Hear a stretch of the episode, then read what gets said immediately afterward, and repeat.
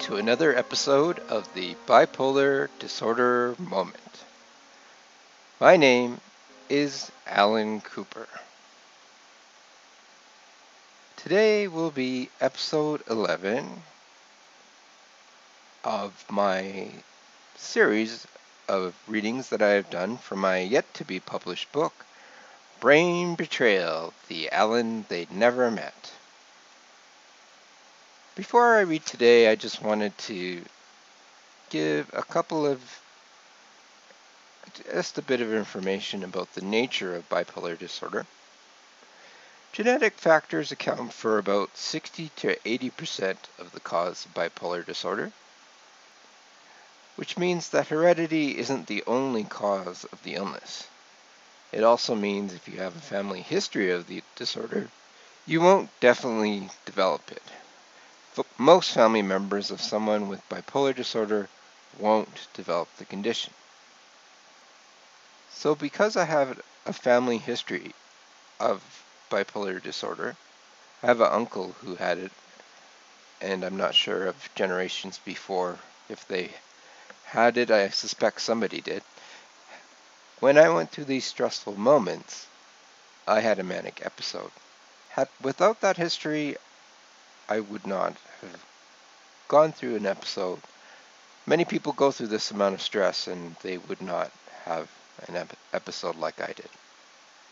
I also wanted to mention that I will be talking about moments where I'm acutely ill. So my memory isn't great, but I've written it to the, to the best of my ability from what I can remember. So we'll start with chapter 12, Sharing My Gift. It's called The Trip. Miho, Desmond, James, and my aunt stood before me in our living room. Desmond was nodding, reinforcing my impression that everything I was saying was pure gold. My aunt clutched her medical bag in the corner, wearing a purple sweater that my new bipolar brain had decided was a dangerous color. James was the overachiever in our family who excelled in athletics and academia. I thought the fact that he had come all the way across the world to hear what I had to say in person was proof of how brilliant I had become. Okay, who's got the ball? I asked. The ball concept grew out of the take the ball and run message Matthew wrote on the fax he sent me. I had enhanced the idea with my genius bipolar brain before they arrived. A ball was an idea. When I had the ball, I tossed the ball to another. Then they would add their ideas to the ball and toss it back. This continued until the ball became layered into an exceptional theory. Of course, I did not explain any of that to them. I was sure that they all knew what I meant because I explained it to them telepathically when they were in Canada. I completely expected that one of them had been working on the ball before they arrived in Japan. I repeated, Who's got the ball? and I waited patiently for a response, thinking that their inferior minds needed more time to get to the aha moment I desperately hoped they would. My aunt said, what ball, Loopy? Which is her pet name for me. Since she was wearing purple, I completely ignored her. I do, James announced. Everyone turned and stared at James. I was so relieved. Now we were getting somewhere. We didn't have to stand there wasting time. We could advance to the part where we became instantly rich and fly to Thailand. Okay, now what? I said. I don't think that was the response they were expecting, and the moment of hope we all shared in clarifying the situation had vanished. Their faces quickly melted into sadness. They all began to intermittently look down at the ground and glance at my brother. I guess it did not really matter what I said next because I was not making sense. I was disappointed that they didn't understand, but I was not surprised. Naturally, mere mortals would not be able to comprehend the ideas of a genius who is gifted with unlimited intelligence from the universe. I thought it would probably be easier for them if I gave them a physical demonstration of how I had become a superior being. I moved into the center of the tatami room and crouched into karate stance. Then I yelled, Hiya! as I turned around and did a double karate chop in the air at the corner of the room behind me to the left. Then I did a 180 degree spin and yelled, Hiya! and thrust my double karate chop to the opposite corner. Then I completed the move by chopping in the air at the remaining corners. I had figured out how to fight four different assailants attacking me from different directions. They looked at me with their mouths agape, but no words were coming out. Now all eyes turned to my aunt, who was clinging to her medical bag like a teddy bear. I assume in that moment they all knew what they had to do to get me the help I needed. A tiny prick through my pants would be my last memory of being in Japan. My life in Japan was over. I would never become a Japanese interpreter. I would never read a Japanese newspaper or sit in a coffee shop discussing politics, sumo wrestling, and topics I loved. I would never spend another conscious moment in the country that had become my home. Okay, that's the end of that section. I have to say I did leave out, I didn't read the portion of how I ended up in a position before the injection took place. During these readings, there's a level of vulnerability that I haven't gone into, and if my book gets published, it will all be in there. Okay, the next section is called Search for Sanity. Discharge from the hospital. In this section, my brother has just a bit of background before I read it. My brother has just returned me back to the psych ward after a weekend pass, and I've just found out that I'm going to be discharged. And this is how I dealt with the news. My five year plan to become bilingual is over. What am I supposed to do with my life now? I don't have a job or the possibility of becoming bilingual. I'm living in the city I was determined to escape from, and now I'm trapped here for reasons beyond my control.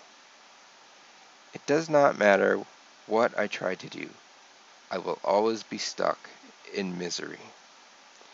These thoughts bombarded my brain, leaving little cognitive power to complete the simple task of filling the hockey bag with a small locker full of personal items. After about an hour, I heard the nurse on the other side of my drape enclosure telling me I needed to hurry up. Then, an hour later, she returned with the same warning, with the volume of her voice slightly raised.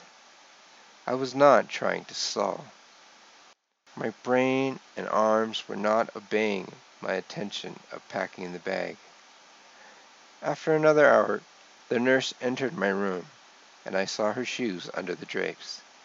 She said, Alan, can I come in? Yes.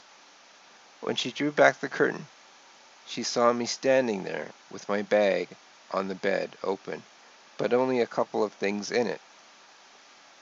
My hands were shaking as I tried to slowly put one item at a time into the bag.